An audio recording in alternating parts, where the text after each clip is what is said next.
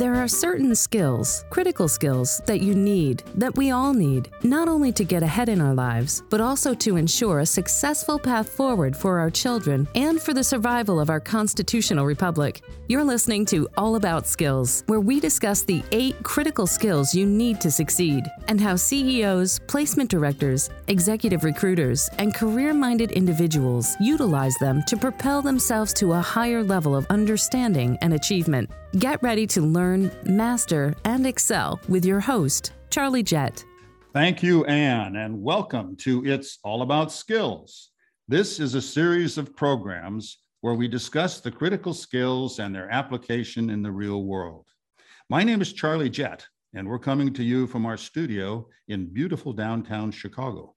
I'm an internationally certified coach, and I specialize in career management, skill development, positive intelligence, and career crises. Well, we have a terrific guest today. Glain Roberts McCabe is the president and founder of Toronto based The Roundtable, a place where leaders can cultivate their leadership skills. Through the Roundtable's innovative and multi award Roundtable peer to peer coaching programs and their Leaders Teaching Leaders community, the Roundtable is reimagining the traditional consulting firm model. And prior to launching the Roundtable in 2007, Glain was the managing partner of one of Canada's most respected mid-sized consulting firms, specializing in the area of leadership development. So welcome, Glain, to It's All About Skills. I am thrilled to be here. So well, excited I'm, for this conversation, Charlie. I'm thrilled to have you, and it's so nice to see you again. Okay, let's start by going back a few years and just tell us where you grew up, where you went to school, you know, and the lessons that you learned about skills during that period. Yeah, so I was actually born in the UK. I don't know if you can tell that from my strong British accent, but um, we moved to Canada in 1977, so it's been a while. And my my father was the coach of the Canadian rugby team, so he came over to coach rugby um, he'd been a teacher. My mom was a teacher. And, um, you know, I went to typical high school. And um, I think when it when we talk about skills, I was thinking about this a little bit today. What were the skills I learned? And I think a lot of the skills that I learned were not so much cultivated through school, but cultivated through my parents and this this notion of um, building relationships. It was a big theme. My parents were big volunteers. You know, my dad was a mason. My mom was involved in the local church community group. And all my entire life, I was really sort of exposed to this idea of community and being part of groups and, and being a cont- contributing uh, member of whatever team or program or you know uh, piece that you're in. So that that's sort of probably the skill that i spent the most time on was sort of these relational skills um, through school. The rest of the school story was a bit of a you know i, I always say you know mentors can can uh, you know put you on the right track but mentors at the wrong time in your life um, can put you on the wrong track. And you know my early you know when i was in high school i had a, a art teacher who really loved me and who said to me in grade 10 you should be an illustrator for advertising. And that's kind of all i needed to hear. I thought okay great i'm going to go to illustration school. I'm going to be an illustrator. And when i got to college and was doing illustration by december i went this is not for me. Who thought this was going to be a good idea? and so switched and went into advertising um, because I thought I need a bit more balance in terms of writing and creating, and went to school um, for creative advertising. But it was it was a good lesson to have early on around don't let other people dictate what you should be doing with your life. There's a balance there. You don't need to, you can't abdicate responsibility for your choices when it comes to your education and your career. So that's, that's kind sure. of my, my school story in a nutshell. Well, now, when you finished college, what were your you talked about advertising what were your career abs, uh, aspirations yeah well so it was interesting because i left home when i was 17 so by the time i finished college at 21, my parents had actually moved back to the UK. So I'd been on my own in Canada since 19. And I think, you know, at that time, my aspiration from graduating was to get a job. and I'd actually even selected my program because it had a six week work term.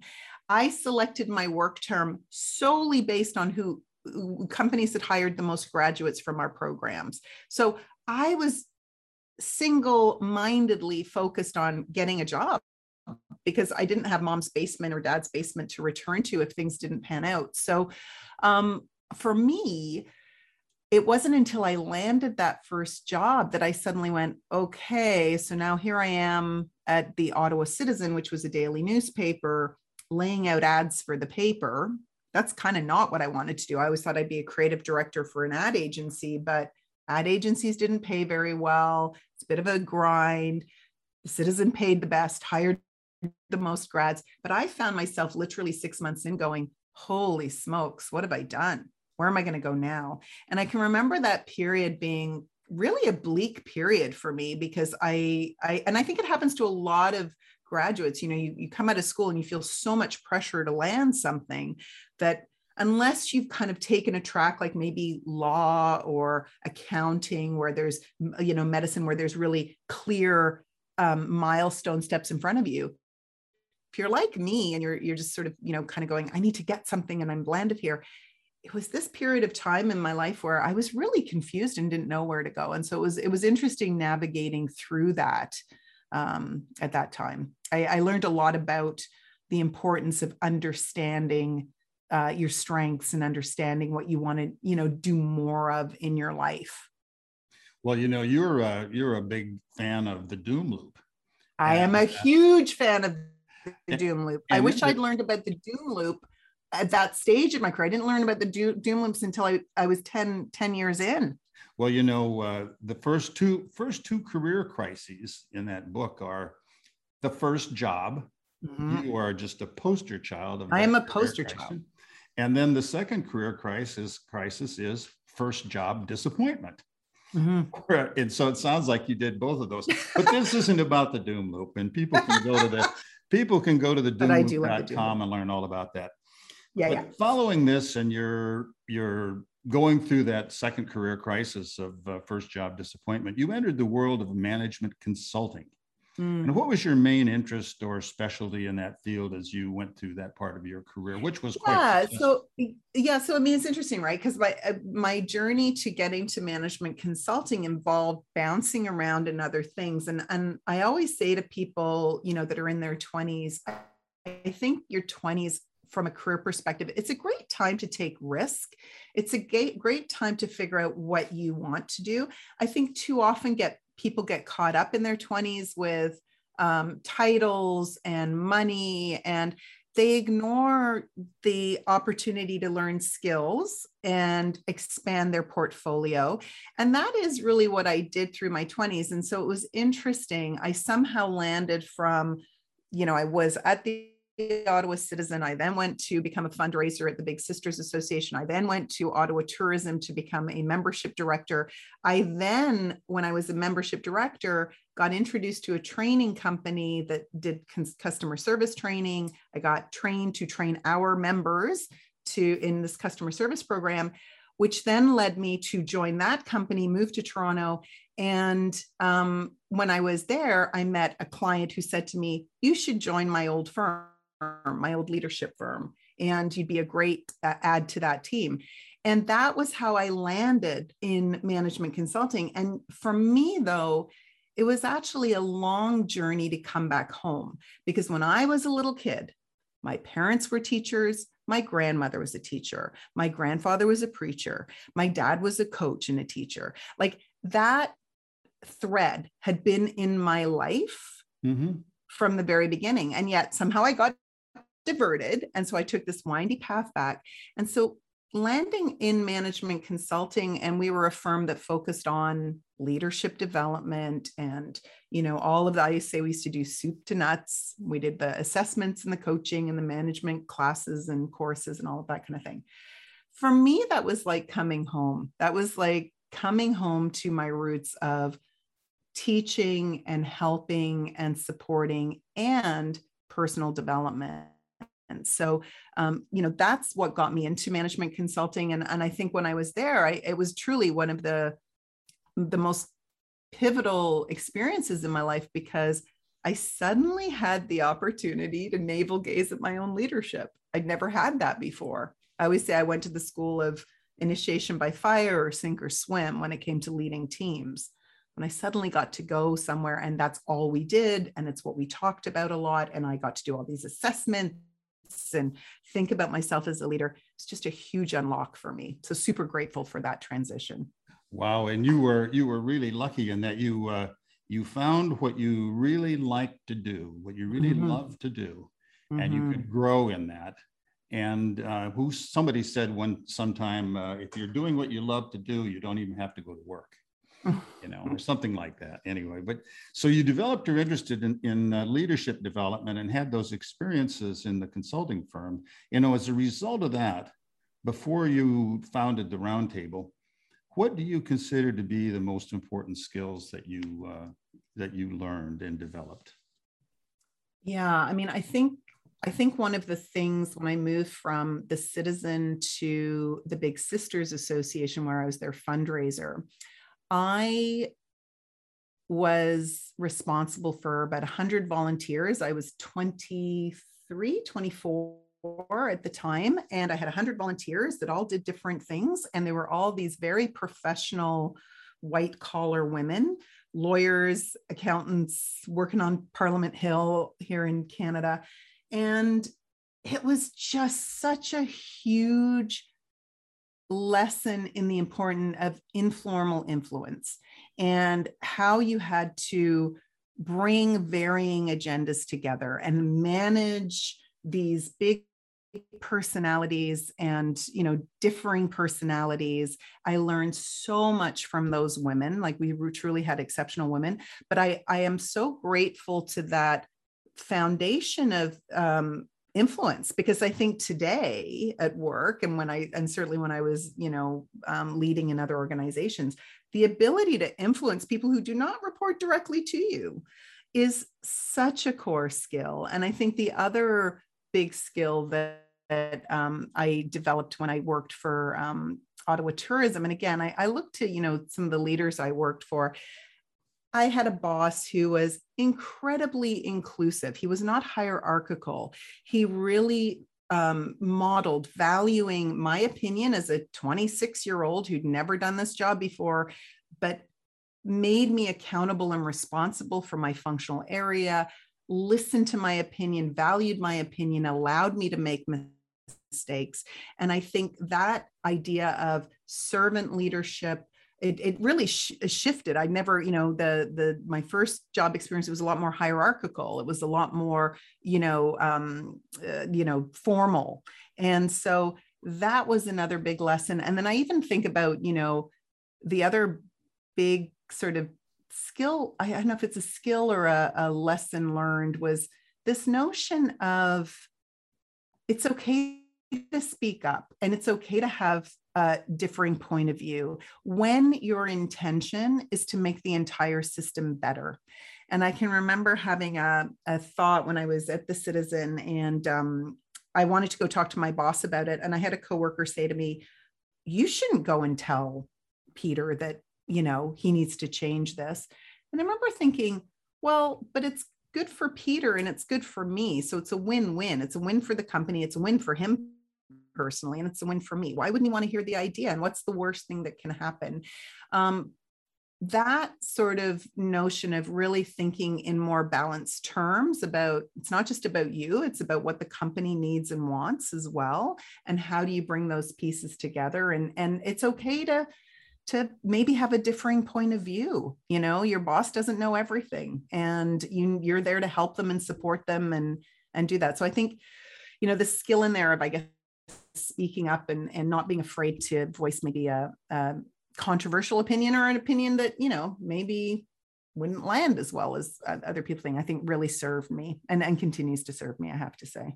Yeah now so we come uh, we come to 2007 and when you decided to launch the roundtable, you know, mm-hmm. what what prompted that, Glain, and, and what were your dreams about that business when you launched it at first?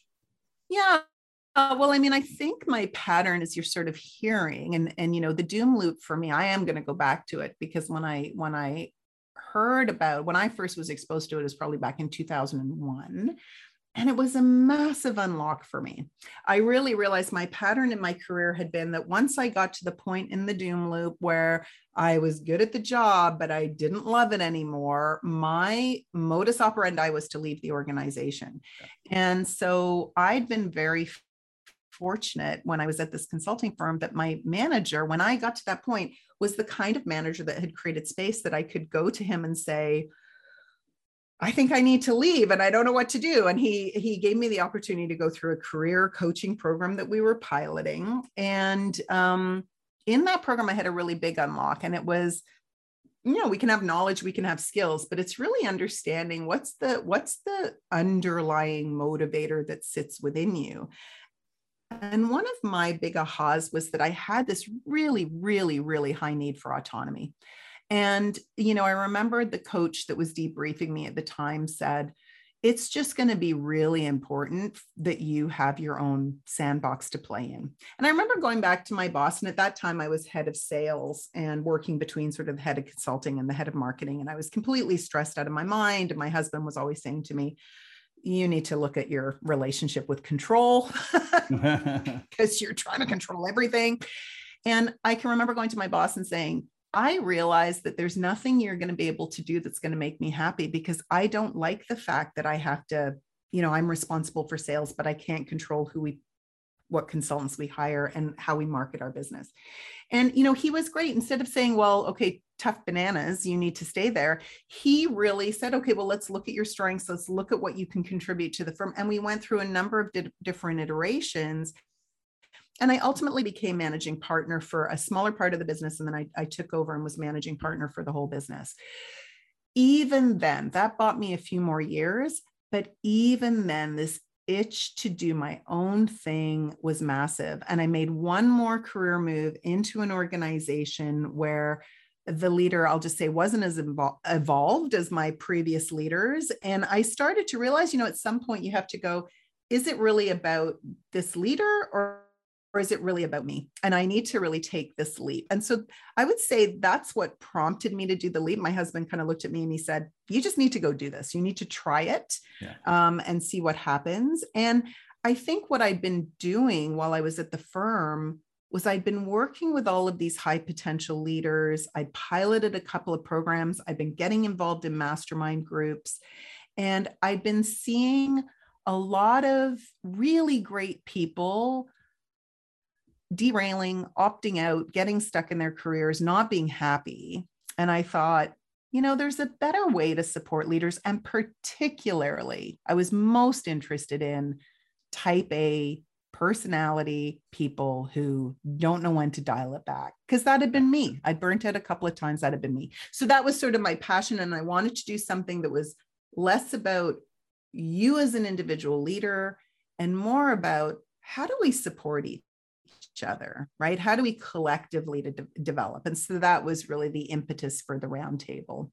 Wow! And then you you found yourself uh, staying in an area that you really loved, mm. leadership kinds of things, and you made that move over to something that uh, well, you knew that you had the leadership skills and how to teach those and coach, but you went over to something where that you were you know running your own business and doing something mm. like that. You weren't really all that good at it, but mm-hmm. you can learn. You're a smart mm-hmm. person. So you put yourself in doom loop terms in the first quadrant, which is the smart thing to do. And mm-hmm. you've blossomed from there. I mean, because that that drives that that gives you a lot of motivation and turns you on and that sort of stuff and really gives you energy. So as you grew the business, how did it in, how did it did it evolve? I mean, what did you do to make the roundtable different and set it apart from others? Yeah, I mean, I think, boy, you're so right. Like, I mean, when you start a business, you really don't know what you're doing. Even though I'd run two businesses for two other entrepreneurs, um, I, you know, starting from the ground up um, was was really interesting. And you just, you know, you make all kinds of mistakes. You get, you fall in love with your ideas, and you have a hard time letting them go. By the um, way, Glain, Glain the, the uh, that's one of the critical skills. Uh, you know, production skill of taking an idea, which was you're to start a new business and making it happen. You know, it's not a straight Yes. line. Yes. It's a No. bumpy road. It's a hugely bumpy road. And I think everybody, you know, everybody says, Oh, you're so successful. And I'm like, yeah, 14 year overnight success. You know, it's um, it's been a grind. And and so much of it is self-inflicted. And I think the thing that I you know, at the start, I wanted to be seen as the one-stop shop for high potential leaders. And I had mentoring program and a group coaching program and one-to-one coaching. And I had all of these things on the go.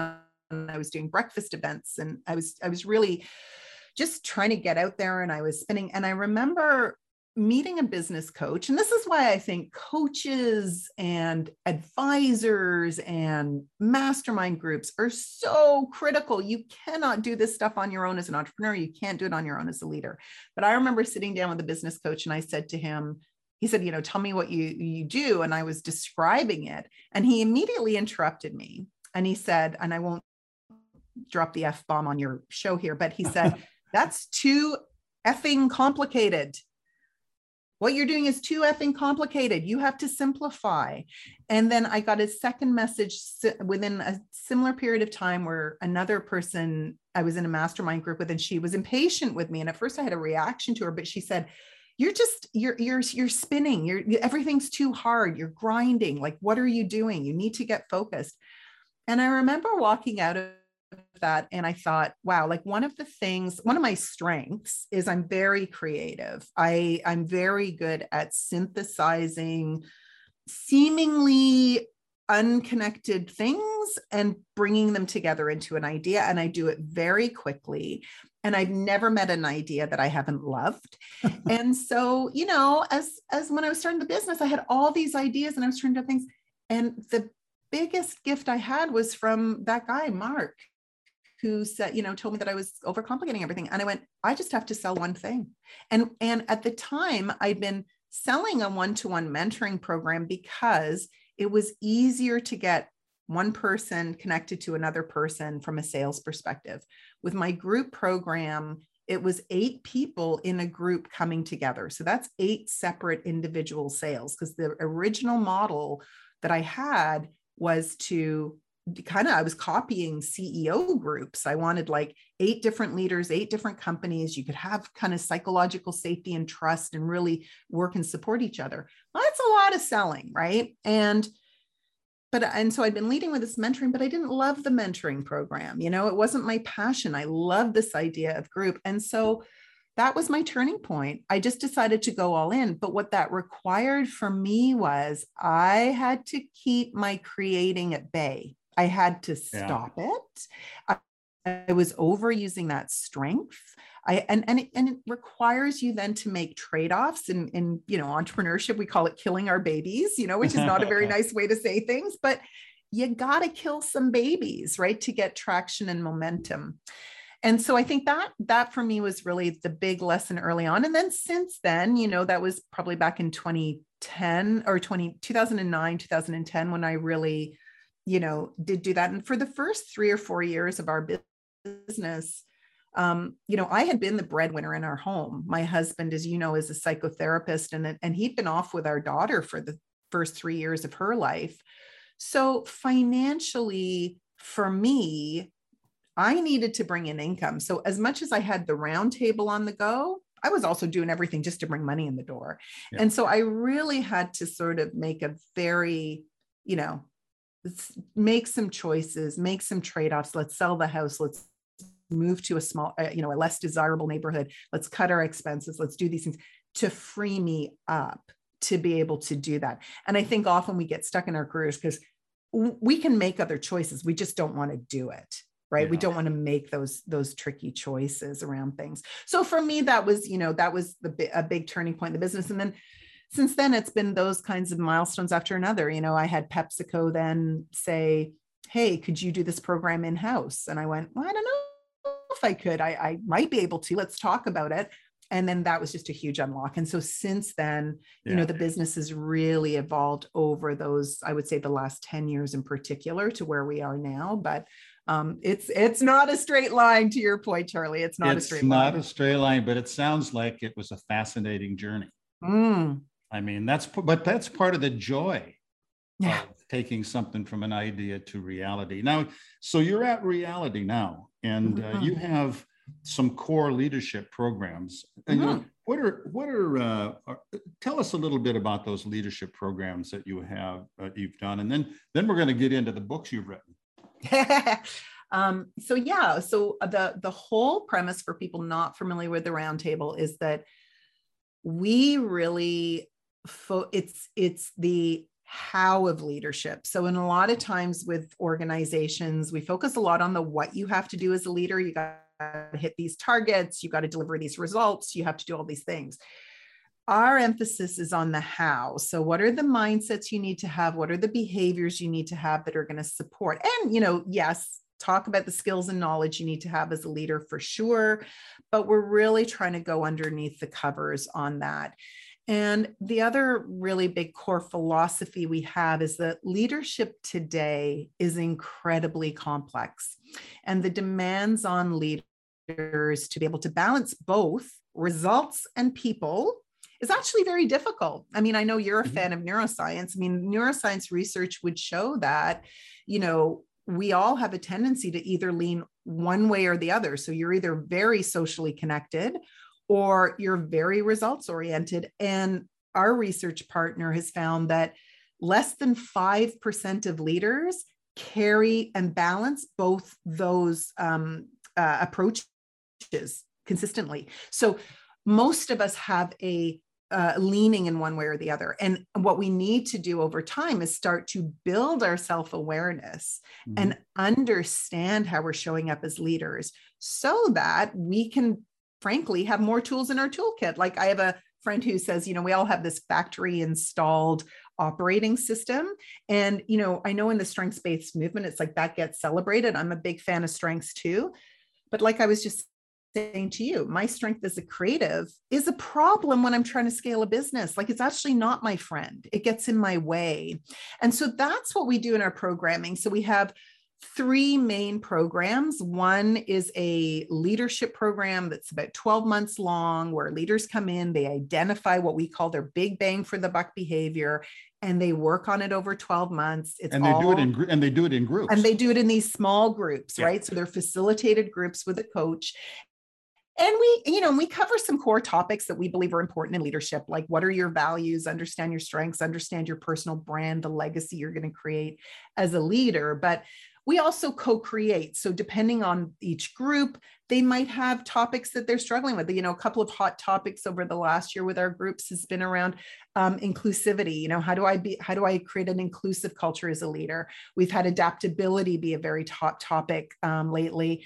Um, Tame Your Triggers was a huge topic three years ago. I don't know why, but it was, you know, people were, I don't know, I guess under a lot of stress and this sort of thing. So that program, the Roundtable for Leaders, is our group coaching program. It's designed for high potentials, and it's really a, it's a, it's a hybrid of group coaching work, individual coaching work, on the job application, mentoring, you name it, it's all in there.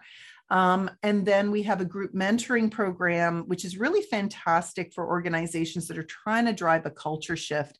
What we do there is we work with senior leaders and rather than mentor one to one which we know is time consuming and you don't get consistency and mentees aren't always what they've cracked up to be in this situation we're, we're taking a senior leader and we're putting them in with three to five other um, you know leaders that are from across the organization so they get a new view of talent and they're going through structured conversations, structured coaching conversations, again, on topics that are relevant to the business and the strategy and the culture they're trying to drive.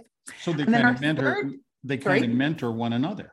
They mentor one another. And, and, you know, the thing about group coaching, and I always say this to people, the, the the the outcomes from a group coach approach or a group mentoring approach go beyond the learning that people are having on the topics. What you also start doing is you start expanding people's strategic network. You start increasing compassion. You start increasing empathy. You start creating community. You start aligning people around what does good look like around here. Um, the yeah so the mentor who's running these groups certainly they're bringing in their experience of wisdom but the group is also supporting each other. And what's really been fascinating about that program is that the mentors themselves become a peer group and they support each other and they get to know each other differently, but also they get a much broader view of talent. I mean, for years we've been talking about how, you know, women can't get ahead, minorities can't get ahead because they don't have access to informal networks.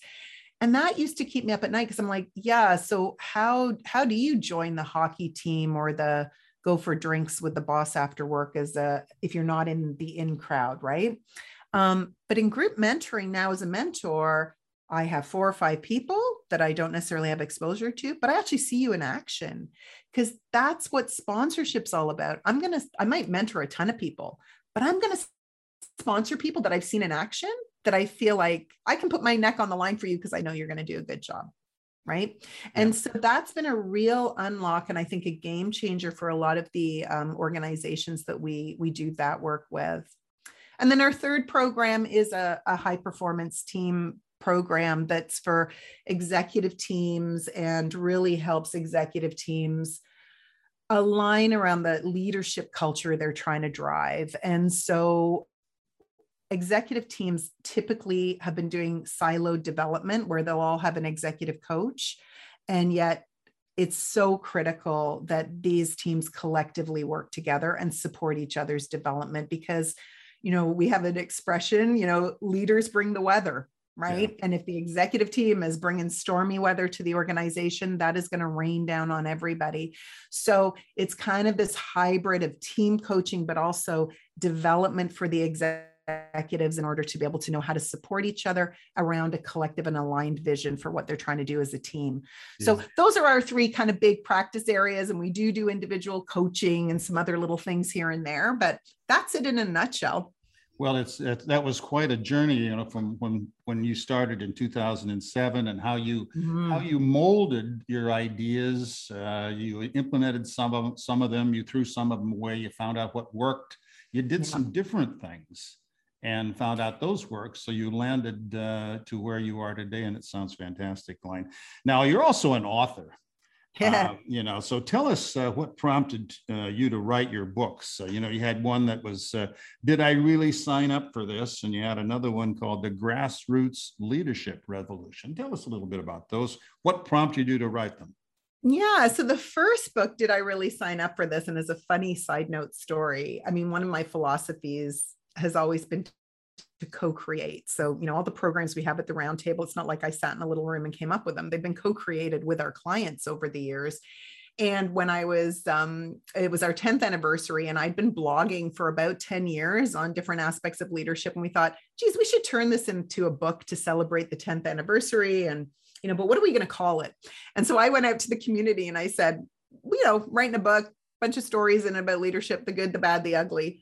And um, one of the people in the community came back with, you know what? Did I really sign up for this? like, this is the thing about leadership. And I and I actually really love the title because I think even if you're a great leader and you love leadership, and I mean, I, I, don't know if I'm a great leader, but I love leadership. I, I try every day to get a little bit better, and I'm, you know, a work in progress.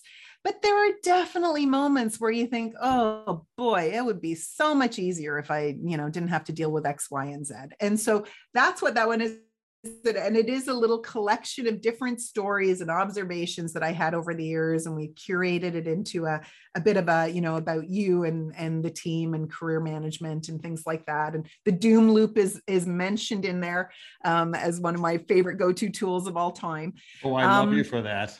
I, you know what, Charlie, I draw that thing so often for people. It is you use you draw it on a cocktail napkin. That's yeah. that's what I did most. I know. I love it. That's simple simplicity. I love simplicity, and and I think it's just such a great um, anchor for people to see where they're at. Yeah. Um, and then the how about the other? How about the other one? The grass- yeah. So the grassroots leadership revolution. I had been, you know, you know, we're we're only so big. There's only so much of us, and and I know there's. I grew up in not for profit where there was very limited budgets for development, and you were kind of on your own to do your own thing.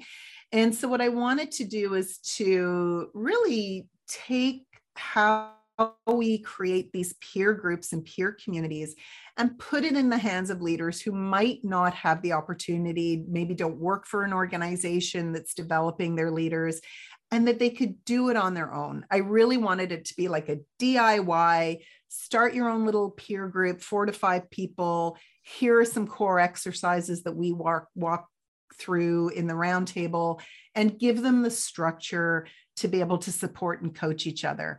Because for me, I'm always involved in some form of peer group. Right now, I'm in two. I always have a coach on the go, and I'm continued to I, I like I continue to be surprised at how few people invest in those things for themselves. They, those things have been game changers for me in my career. Yep. And so I wanted to do the, I wanted to give the grassroots leadership revolution as a book to say, you can own your own career. You don't need to rely on your manager. In fact, your manager may be the worst person to look after your career path for you. Depending and that's becoming more and more true these days as oh boy change. Yeah. Well, and I think that's why we're seeing this big, you know, they're calling it the big quit, the great resignation. Yeah. I think a big driver is that if people are going, I'm I'm tired of working for leaders that are terrible. Yeah. I'm out of here. Yeah. My golly. Well, anyway, I and both of those are available on Amazon.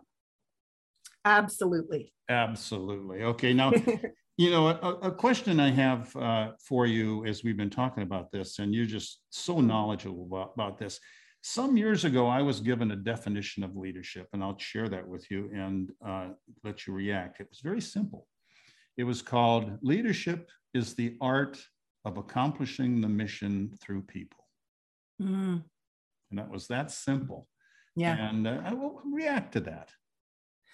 Yeah. I mean, it reminds me a lot of my mentor and boss, Don McQuaig, who used to say, even more simply, a leader is a person who has followers. Yeah. I like that right? too.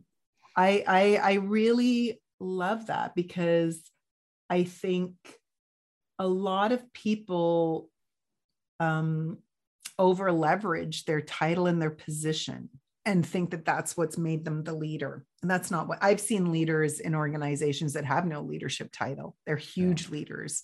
You know, leadership isn't about title or position it is about you know this yes how do you how do you inspire the collective how do you bring out the best in other people what is your response it's such a huge responsibility I, oh, I when is. people say to me i want to be a manager i want to be a leader i'm like what's your motivation for wanting to do that yeah because the title in the car and the the fancy office that'll wear off in two seconds man well now I've always been impressed by you because of you have uh, absolutely tremendous energy and passion, and you just never seem to stop. You know, what, what drives you anyway, my friend? Okay, I feel like I should be asking you this question, my friend. um, hello. Um, well, I, it's funny we were talking about um, uh, positive intelligence before the the show got started, and one of the things that um, has become abundantly clear to me. I've been doing a lot of work with the Enneagram for people yeah. that might be familiar with that and listening to that. And I discovered that my number on the Enneagram is a seven. And sevens, their vice is gluttony.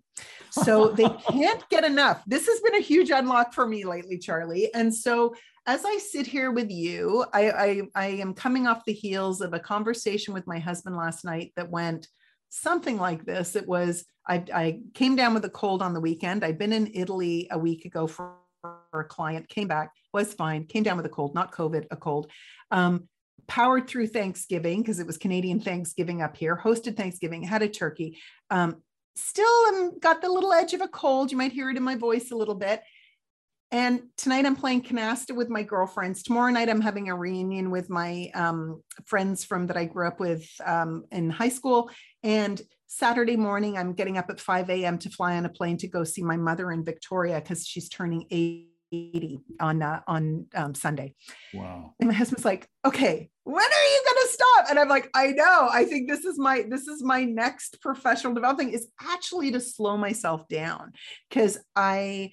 I think what I've been what I've been sort of noticing this drive for energy also sort of comes out of a fear of you know, what if I miss out? What if I don't do this fast enough? What if I, you know, what if it's a FOMO thing? So I think you know um, i do have a lot of drive and energy. I do love the work i do i, I think makes a huge difference. I think when you do love what you do it, it doesn't feel like work. Um, but actually my overuse of my energy is going to be my development um, opportunity for the next 12 months. So stay tuned in this space because I may even do a sabbatical next year. I'm oh well, I'm, if you do a sabbatical, you have to come to Chicago and spend some time. Telling, well, oh my God, one of my favorite cities. I'm being yes. Chicago in a heartbeat. you know, I'll tell you. Just you, you mentioned positive intelligence. It sounds like I would say that one of your saboteurs is the restless saboteur. Mm-hmm. You always see opportunities over here, and it, there's there's sparkling, shiny objects everywhere you look. And one of the great skills you have is you can see those things. But mm-hmm. you're one of your saboteurs, and you're what you're saying is you want to silence that saboteur, turn the volume down over the next few years, and not go after every shiny object you see. Well, the funny story is when people say, How did you make it through the pandemic? I'm like, Well, we launched another business. Like that's what happened when I had downtime. Interesting. I'll tell you another thing too is you are not good at doing nothing. Yes. And you hate that. Yes. And in doom loop terms, that would put you in the fourth quadrant. So you're like me in a way. You're going to have a heck of a time retiring. You'll never. I don't think I'll ever be able to retire. Absolutely, absolutely. But let's let's uh, let's kind of pull this to a close. This has been fascinating. I just love talking to you about this. I just love the fact how uh, how you've been so successful and just it actually made your dreams come true you know mm-hmm. but now suppose you were asked to go and maybe you already have in the past to go to your uh, the high school you went to and give a commencement address and you gave that address and you were approaching the end of that wonderful speech you were giving and you wanted to offer these students you know three or four pieces of advice in terms of pursuing their careers in the in the current world mm. complicated world we face what would those three or four pieces of advice be? Mm-hmm. So I think my first one is don't let anybody else write your script for you. Don't let anybody else tell you what you are or are not capable of. You learned um, that very early. You talked. I learned that. that early, and and I think I see so many people falling into that. It's like we look to external validation where what we need to do is to get quiet and come within. So that's one thing. The second thing I would say is early career, take some risks, try some things. Think of that period of your life as being the period of your life where you are figuring out where you want to be and what you want to be doing and what your strengths are and what fuels your passion. And I think that that third piece. And you know i have a 17 year old who's in her first year of university. And uh you know i think she's having her first. It's almost like the job where she went what have i signed up for? Oh no now what? And and and i've said to her just keep noticing what you love. And like the analogy that i used to use or i, I use all the time is picture that you've got a pie sitting in front of you and but it's different slices. One's a piece of pecan pie one's a piece of lemon pie one's a piece of you know apple pie. And in your job your job and the things you have to do in a job are like different pieces of pie. And some you're going to love and they taste delicious and other pieces are disgusting and you don't want to do them anymore right? And so as you think about what you want to go to next look for jobs that are going to give you more of what you do love less of what you don't love and maybe introduce some new pieces. So maybe you get a piece of key lime the next job or you get a yeah. you know a slice of something else butter tart i don't know. That sort of view of you know thinking about slowly moving your dial to what you would what you're meant to do in this round of your life. I think too often people think the answer is going to fall into their lap or um, they don't you know it's too scary to create a plan. So take micro steps small steps towards that and start paying attention. How can I do a little bit more of what I love? Right? Yeah. Put your hand up, volunteer. Sometimes it's not within the work. It's it's outside of work that you're going to build those skills that you need or knowledge that you need to move forward. So that would be my third convoluted piece of advice. Well, I think that's solid advice. Certainly things that have worked well for you. Uh, now, Glain, how can someone get in touch with you or learn more about the roundtable? Yeah, so our website is go go roundtable.com. GoRoundtable.com. Yeah, GoRoundtable.com because the person who owns the roundtable.com is asking a whole lot of money for that web address. So anyway, we're GoRoundtable.com, even though we are the roundtable. And um, they can definitely find me there and uh, follow us on. We've got a number of social channels under the same handle that um, they can see what we're up to and I know they can find you on YouTube if you if you just mm. Google Glain Roberts McCabe, the Doom Loop, YouTube, you're going to see Glain explain it in two minutes. well, hey, thank you so very much, Glain, for being our guest today on It's All About Skills. You know, and as for me, I'm an internationally certified career coach, and I specialize in career management, skill development, career crises, and positive intelligence. And you can get in touch with me through my website, charliejetcoaching.com. Or if you're interested in positive intelligence, you can go to podcastpq.com, where we explain all the saboteurs and talk about the courses we teach. Or as Glain referred to the Doom Loop, you can go to thedoomloop.com and you'll see a fun little uh, animated video to explain it. Uh, it only takes about two minutes to listen to. Anyway, so thank you all for listening today, and we'll see you next time as we discuss the critical skills on It's All About Skills. Thank you for listening to this episode of All About Skills. To learn more information about the critical skills, be sure to visit it'sallaboutskills.com for access to resources like blogs, field studies, published books, and more about how to learn, how to use, and how to teach this important content. That's exclusively available on it'sallaboutskills.com. We look forward to having you join us on the next episode so we can continue to help you learn, master, and excel by using critical skills right here on All About Skills.